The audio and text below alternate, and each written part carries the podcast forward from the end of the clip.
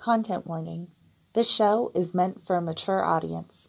This episode specifically features discussion of sexual assault. Listener discretion is advised.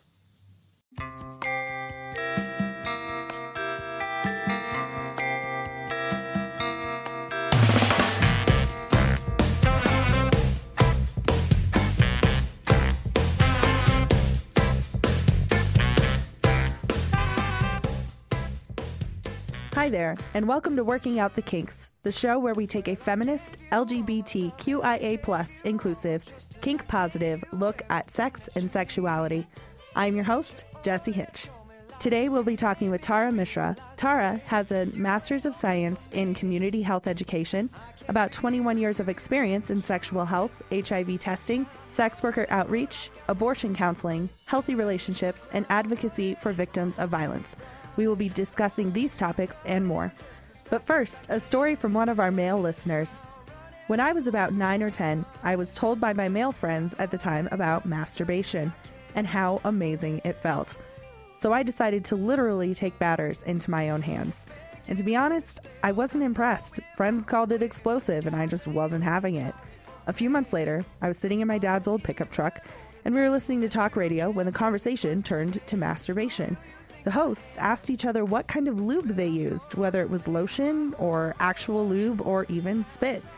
It took my brain a few seconds to register this amazing piece of information, but when it did, the masturbation light bulb in my brain lit up and I audibly said, "Oh!" when I realized lubrication was the magic ingredient that was missing from this sexual recipe. 20 years later, it's not lost on me that my dad probably realized that I was masturbating the same time I learned how to. Poor guy. And now, on to the show.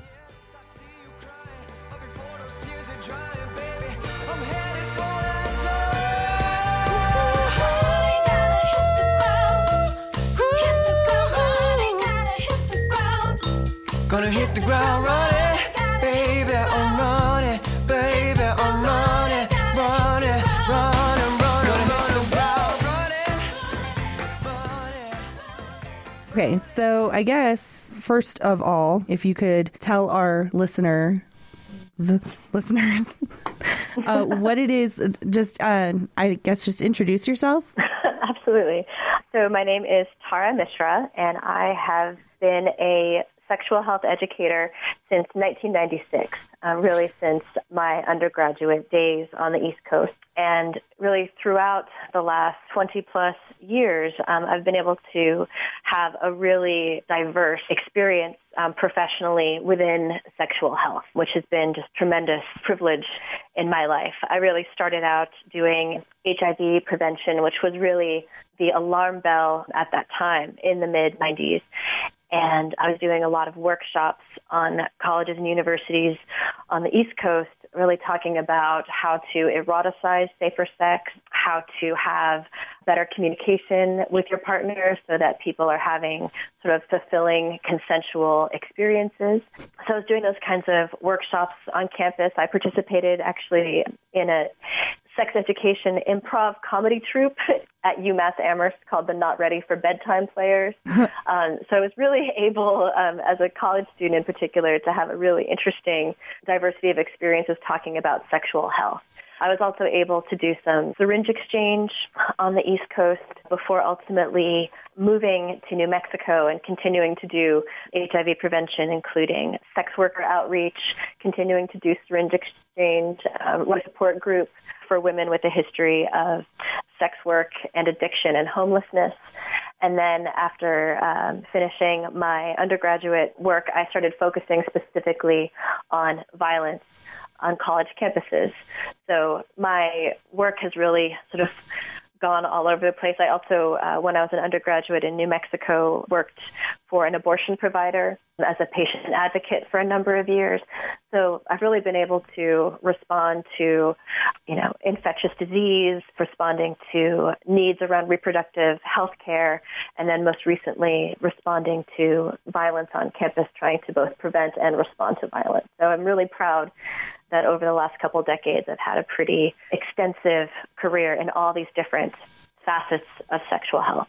Yeah. Holy crap. You're like a goddess Oh my gosh. Well, you were like you're talking and I'm sitting in here. I'm like, yeah, snaps. Like, it's ridiculous. But I'm like snapping to myself. I'm like, yes, well, that's amazing. That's you're an incredible human. I've just met you. My father still wishes that I had become an anesthesiologist instead. But I feel really proud of the experiences that I've had. Very fortunate for sure. That's amazing. Oh my gosh. I just I need a sec. Holy. Oh, okay. You're amazing. You're a goddess, and you're focusing on right now.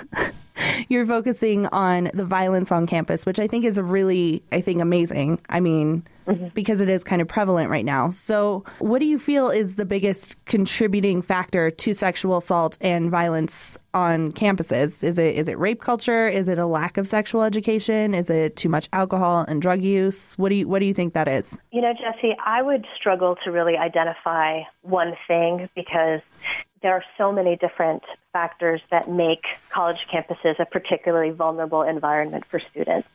So, you have a lot of students who are really left unattended for the first time. Mm-hmm. You have students who have really different levels of experience, people who have different role models that they are relying on for this kind of information.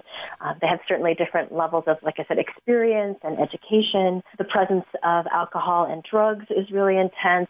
I think the pressure to be hooking up or, in having sexual relationships is really intense. Mm-hmm. So it's really kind of a perfect storm for all of these things. As a sexual health educator, I do definitely look to inadequate preparation in terms of access to education as being a really huge issue. Unfortunately, a lot of these students are only learning about consent, maybe when they hit orientation, mm-hmm. At the beginning of their first year of school.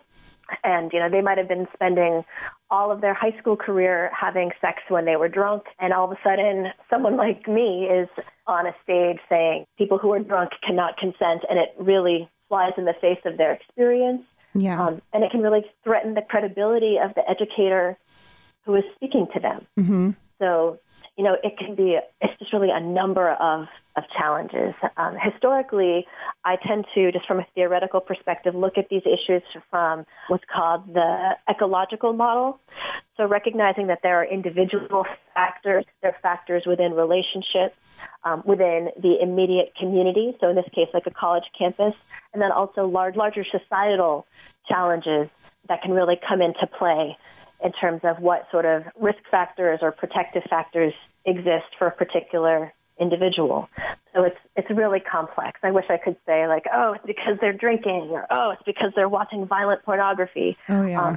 But the truth is there can be so many things that contribute. One factor that definitely I think is not addressed enough is that previous exposure to violence, like, for example, violence in childhood, whether we're talking about sexual abuse or emotional or physical abuse, exposure to domestic violence in the household as a child, these are really, really significant factors that can impact vulnerability in terms of committing violence against another person and also victimization.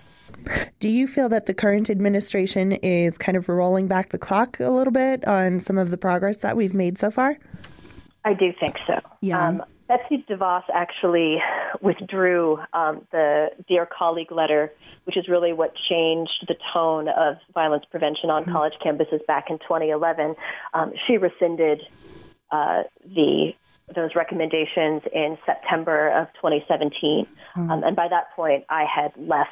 But I think there was a lot of concern that these policies and procedures were going to be rolled back. And they were saying that it was because there wasn't enough due process offered to people who were accused of sexual violence. And, I'm certainly alarmed to see those changes go. Yeah. I do myself have kind of an interesting personal arc with Title IX that I'm also happy to share. Back in February of 1999, I was sexually assaulted while I was a student on the East Coast at the University of Massachusetts. Oh, my God. And I was offended against by a very dear friend that I had known for about 5 years. He offended against me while I was sleeping, and it was extraordinarily distressing for me, as sexual assault is. Oh, absolutely. Really anyone. And unfortunately, though, at that time, there weren't any confidential resources that I was aware of on campus. And I had to advocate for myself. And I had to go to individual professors and explain what was going on. I had to go to individual professors and request extensions on assignments.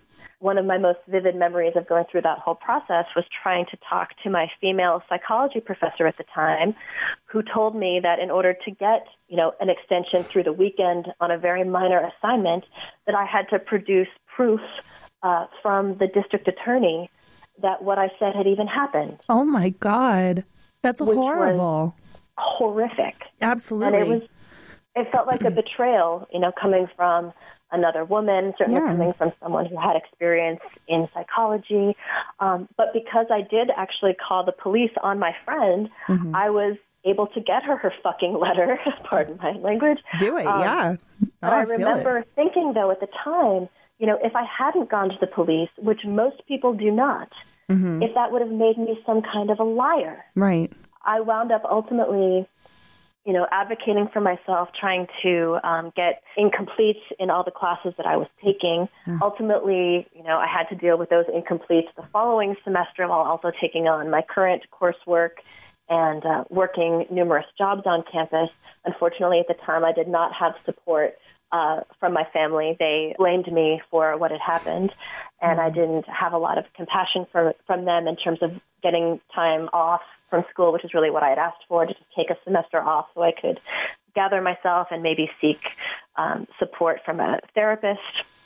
But I was really forced to just continue to show up to class over and over again, to show up to the room where it happened, you know, that first semester. So it was a very, very painful time. And ultimately, I was kicked out of UMass because my grades had suffered so much. I went from a Dean's List student to being academically suspended in about 3 semesters.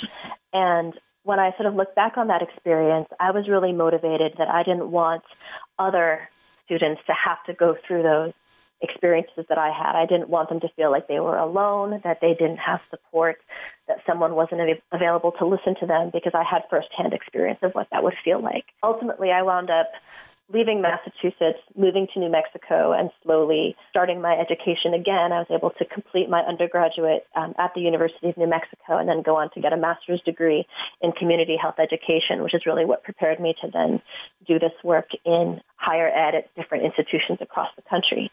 And once I really got to know more about Title IX and the kind of protections that it offered, I was actually able to reach out to the University of Massachusetts, and because of what had happened to me and because of the documentation that has existed by going through campus police, they were able to actually purge all my failing grades from my transcript, which, you know, feels kind of just like a gesture, but it was really important to me, really acknowledging that they would have handled that situation very differently if it had happened, you know, 15 years later than when it happened in 1999, because the direction from the Department of Education really didn't exist at that time. But it really meant a lot to me for those grades to be changed, and it made me feel also like a more viable candidate if I ever wanted to go back to school and get a further advanced degree in the future.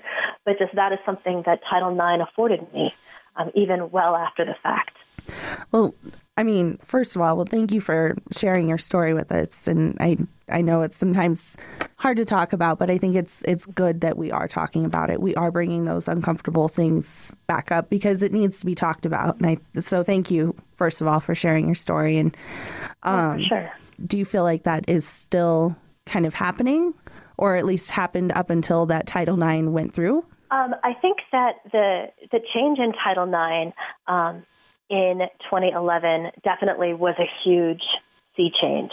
And some of the things that those changes enumerated for institutions would be, you know, requiring that the standard of evidence be the preponderance of evidence as opposed to like a criminal standard of guilty or innocent beyond a reasonable doubt. They also, through this Dear Colleague letter, set a 60-day time limit, because there was a lot of concern about timeliness of investigations and adjudication of these kinds of cases. It talked about, being able to bring relevant witnesses to participate in hearings or investigations.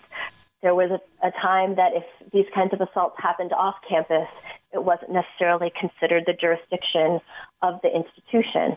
So that was something that changed under the Dear Colleague letter and these sort of new interpretations of Title IX, which up to that point really just talked about freedom from discrimination regarding sex in institutions that receive federal money. So for that definition to be expanded to include freedom from sexual harassment or sexual violence is really significant. And I think it contributed to, massive hiring of more Title IX coordinators, of more advocates and educators that were really dedicated to responding to these issues.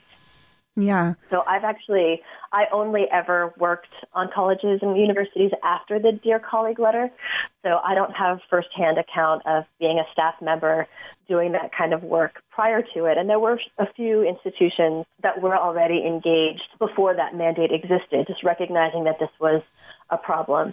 Really, in the 90s is the first time we started talking about violence on campus. I remember being an adolescent and looking at this cover of Time magazine, and there was this black and white, very stark photo of a young woman, and the little blurb on the cover talked about how, she went on a date with this guy, and they, went back to, I can't recall now if it was his house or her house, but then what happened after that is source of all this controversy on campus and date rape and, really talking about it, the alarm of that time.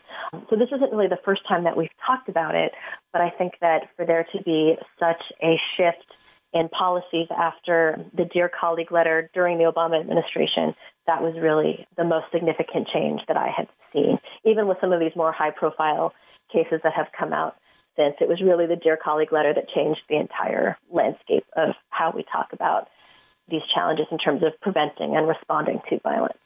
So you mentioned the new administration rolled back some protections that were put in place during the Obama era. And one of the things that you cited specifically was the rights of the accused. So which, in I'm a raging feminist, so it just kind of, my first initial reaction is to vomit and gag, which is probably not good. But what do you think about that, about the claim of false rape? What do you think about that? Is that something that, do you think that happens? Do you think that's a common thing? Do you think it's something that's just... the FBI statistics on rape allegations suggest that the rates of false allegations are actually lower than the rates of allegations of any other kind of crime.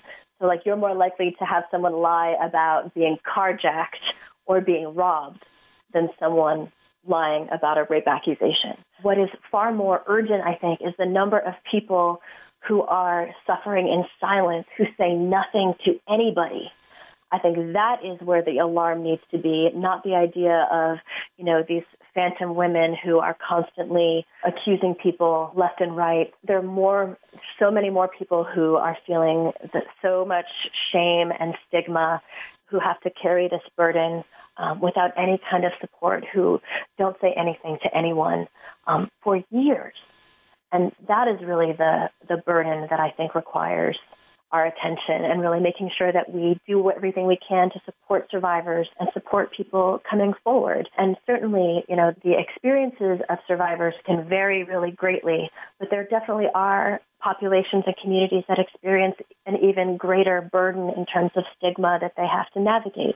So, that can exist in communities of color, that can exist in queer and trans communities, certainly the experience of men talking about sexual violence. There are a number of barriers that people have to navigate in order to come forward. And again, so many of them choose for a variety of reasons just to carry it in silence.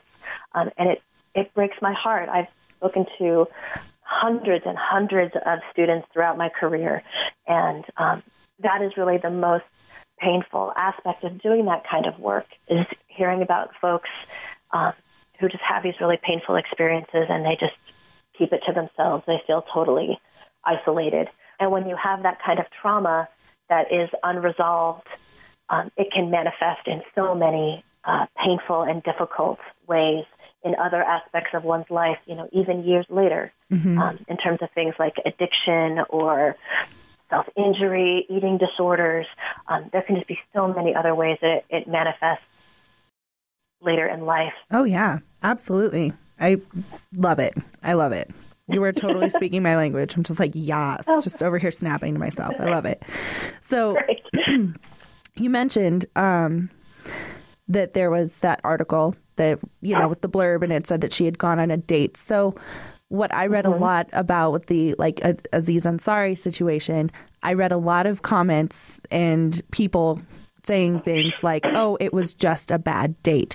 So where is that line then, do you think? Because, you know, is it bad date, or is it a rape? Is it assault? Is it harassment? What do you think that is? Is that just or is that just a shitty way to acknowledge assault, is by calling it a bad date? You know, Jesse, one of the other challenges of being an advocate is it's really important to allow people to label their own experience. Mm-hmm. So if someone were to come to me and say, you know, I had an experience over the weekend that just, I feel really uncomfortable. Or you could say like, oh, I just had, you know, a really bad date with a guy or a girl or anybody, because of course anybody can be on either side of this issue. That it's really important to use the language that they are saying.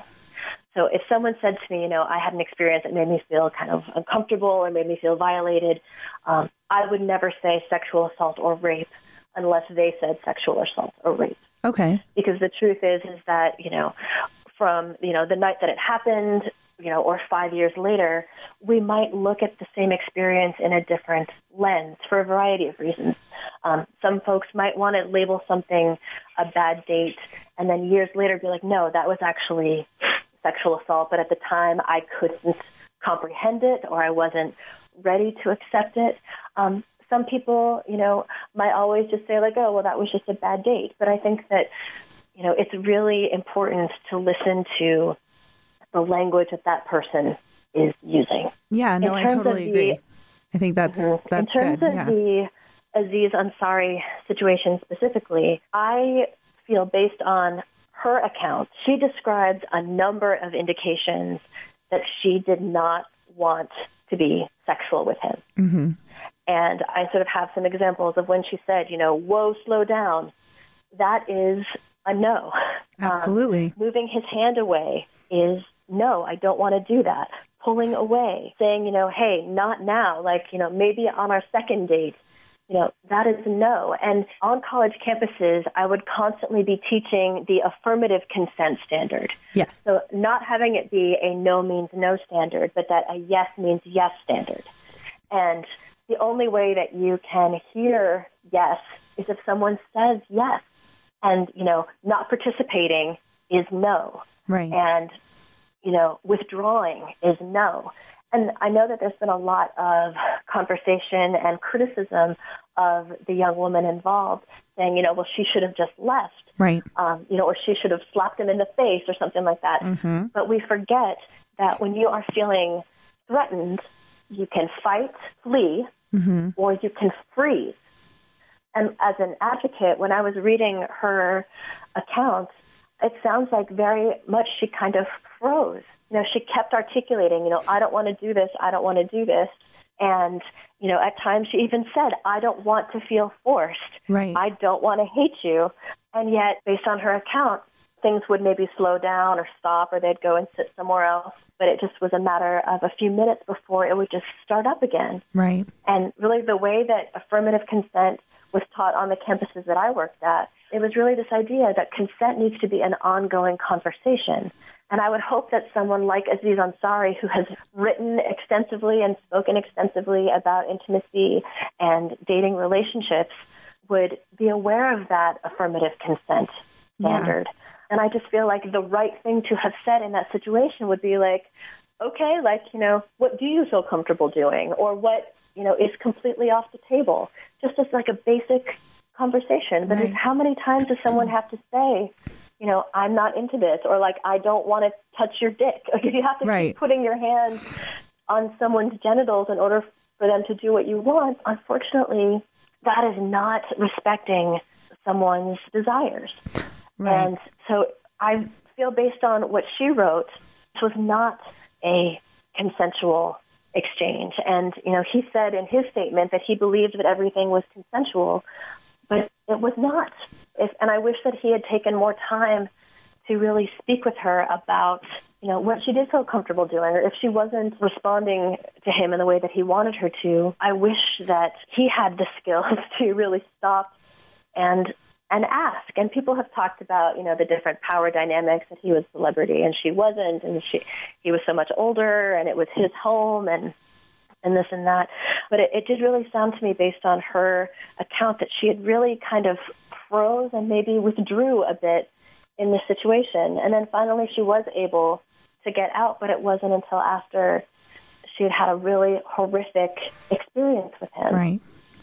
Right. And so, and I think that's kind of the thing here is I don't think that consent is, it seems like it should be common sense, but I it's not really. So, and that's the thing. So when we're talking about consent and things like that, you mentioned a little bit earlier something about eroticizing safe sex and consent, mm-hmm. and being something about just it's like sexy getting consent or something. It's people who, that's like the core of their mm-hmm. sexuality, is getting that consent. And so do you think that that's something that in, you know, high schools and middle schools, when we're talking about sex education, where do you think that talk about consent needs to start? Mm-hmm.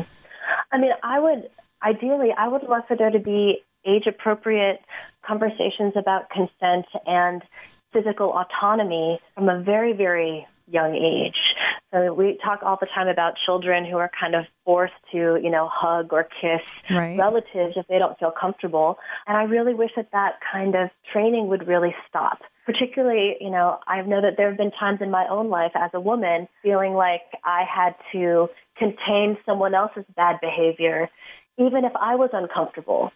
But that just culturally, I feel like I had been kind of trained to, you know, no matter how badly someone was behaving, I couldn't be as assertive as maybe I would have wanted to be, maybe because this person was an elder or something like that. So I really think that it's important for children to learn early on that, again, nobody is entitled to their body, that it's their bodies are not shameful, that sexuality is not shameful, but that it's something to be treated with respect, and to really encourage developmentally appropriate conversations, you know, about the body and, you know, about treating the body with respect and treating others with respect. So certainly not putting your hands on someone else if they don't want to be touched, if they don't want to be hugged, if they don't want to be tickled or chased or whatever, things like that. And I think just normalizing that and really teaching respect at a young age, I think, is really important. I love that. I actually, that's something that I do with my daughter. You know, if she doesn't want hugs, I don't give her hugs. If she doesn't want kisses, I don't want to give her kisses, which is hard as a mom sometimes because you just want to eat them up all the time.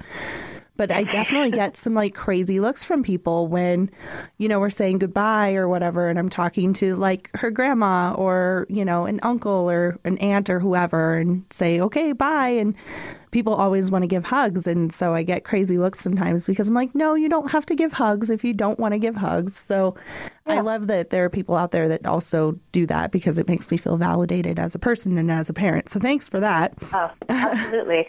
And I think also, you know, helping children come up with alternatives to that. Mm-hmm. It's kind of like, hey, I love you, but I don't want to hug you. Like, can we give each other a high five? Something like that. Just something else that acknowledges, you know, hey, I love you and I see you, but I just, for whatever reason, don't feel comfortable getting all up in your physical space. One of my best friends really hates being hugged, and it kills me because I'm a very affectionate and huggy kind of person. But she really taught me that it's critical to ask, you know, is it okay if I hug you?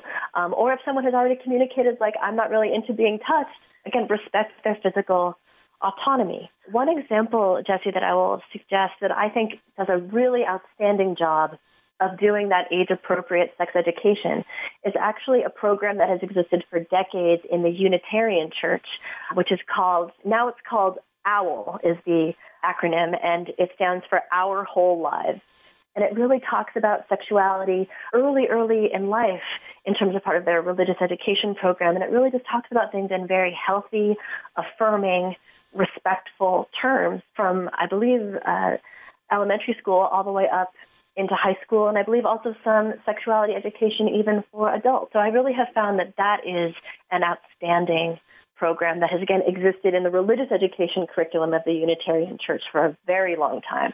A lot of my peers went through it when it was called About Your Sexuality. And again, it was just a very healthy, and I don't know if I would go as far as calling it sex positive, but certainly at least teaching that sexuality is normal, about how to engage in a respectful way, how to show respect to yourself, to your partner, being able to identify your own boundaries, your goals. I mean, it's definitely, sexual health is so much more than just, you know, are you practicing safe sex? Are you avoiding diseases? Are you avoiding unwanted pregnancy? That is not what sexual health is. And in fact, my career has very much been guided by the definition of sexual health that is illustrated by the World Health Organization. And I'll sort of paraphrase it a little bit, but it's really about a sense of well-being in relation to sexuality that would require a positive and respectful approach to sex and relationships, including the possibility of pleasure and having safe sexual experiences free of coercion, discrimination, and violence. And I really feel like that is something that should be accessible to all people. I feel like it is a human right to be able to have, in particular, the freedom from coercion, discrimination, and violence. You know, I feel like even the consent conversation, I feel like talking about consent so that we can avoid violence is just one aspect of it. But I really want to get to a point where we talk about consent in terms of talking about pleasure and talking about satisfying intimacy, because we know that even consensual sex can be extremely unfulfilling and can be difficult even if it is consensual.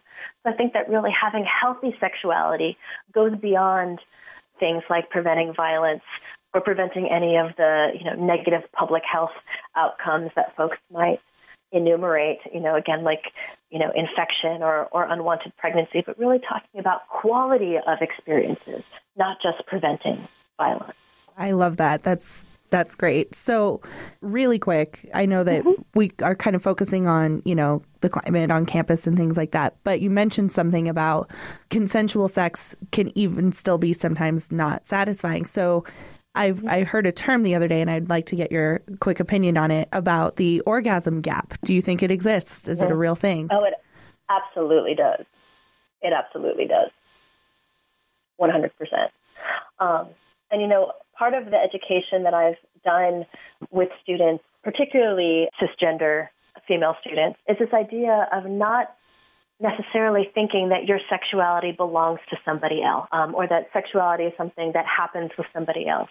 Like, I really think that being able to celebrate your own sexuality and really being able to get to know what it is that you like, really being able to discover that on your own, can be such a powerful journey. And then if you do choose to share that sexuality with someone else, that you can come to it from a place of confidence.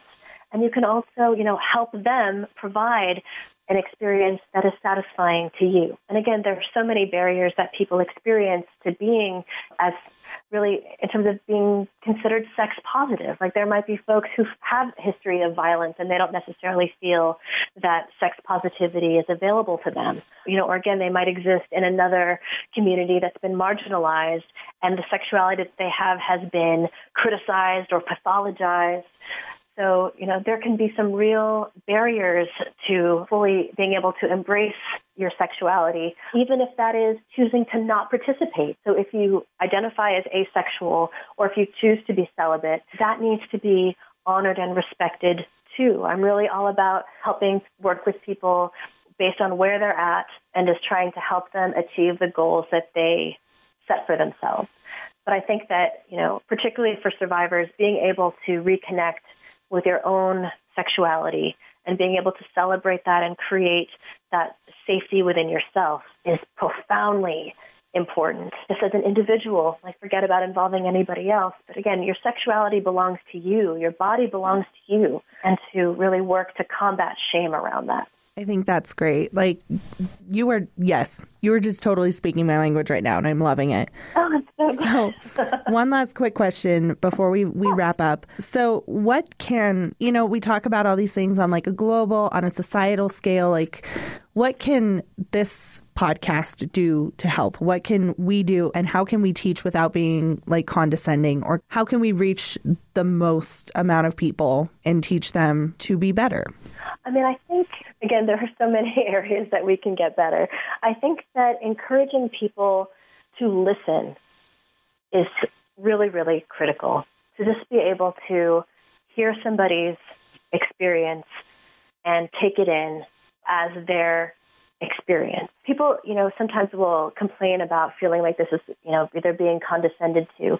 But again, people come from such different backgrounds in terms of their history with sexuality, their experiences, their level of education in these issues. And it can be really hard to cater to everyone.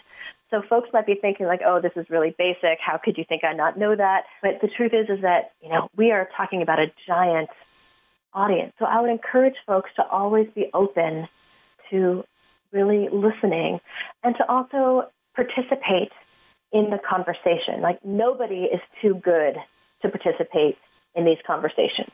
You know, you might have written books about modern romance, but you still need to be part of that conversation and realize that we all have skills that we can build to make us better at, you know, again, communicating consent, hearing consent, identifying our desires, identifying and communicating our boundaries. There's work for all of us to be done. Nobody is above this conversation, and we can all really benefit from it. And I think that listening to the experiences of different people from different backgrounds, so again, queer folks, you know, communities of color can be impacted differently by sexual violence. You know, the experiences of men, the experiences of survivors of every stripe, sex workers, folks with different abilities, the experiences of childhood sexual abuse survivors. I feel like everyone's voice contributes something. We can learn so much from the experiences of others if we are just willing to get out of our own heads and just show up authentically for someone else with compassion.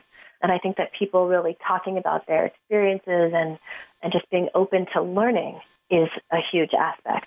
In the time that I was doing the violence prevention and response in college, I actually had students come to me and say, I am really rethinking some of the decisions that I made when I was in high school before I knew about all this. And I wonder if what I did was wrong. I wonder if I made mistakes, if I could have made better decisions. And again, I think just being able to reflect on that and being open to learning new things and doing things differently is really the best way to move forward, to be able to reflect and learn and try something different. Well, I think that you just like made a perfect commercial for this podcast, because that's exactly what we're trying to do here, you know, and so thank you for that.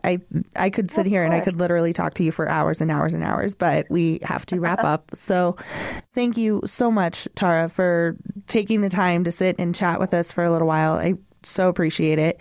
And, it was a pleasure, Jesse. Thank you so much for inviting me. Yeah, no, thank you. And I would love to talk with you again at some point, because I could just sit here and chat with you forever. Honestly, you're just totally speaking my language. So hopefully next time I'll be able to join you in studio. So oh my gosh. Maybe try the summertime. That would be amazing. Yes. Awesome. We'll arrange it. It'll be good. All right. Well, thank you so much, Tara. And you have a great rest of your day or your night. I don't know what time it is. I have no idea. Likewise. Thank you so much, Jess. Thank you. That's it for today's episode. Thanks again to Tara Mishra for swinging on by today. The conversation was absolutely fantastic, and I can't wait to have you back on the show. Thank you to KRFC for having us on the KRFC Podcasting Network. Thanks to Ryan Pruitt for our theme song, and thank you for listening to the show. See you all next time, and as always, proper communication and consent, folks. Just as fast as I can.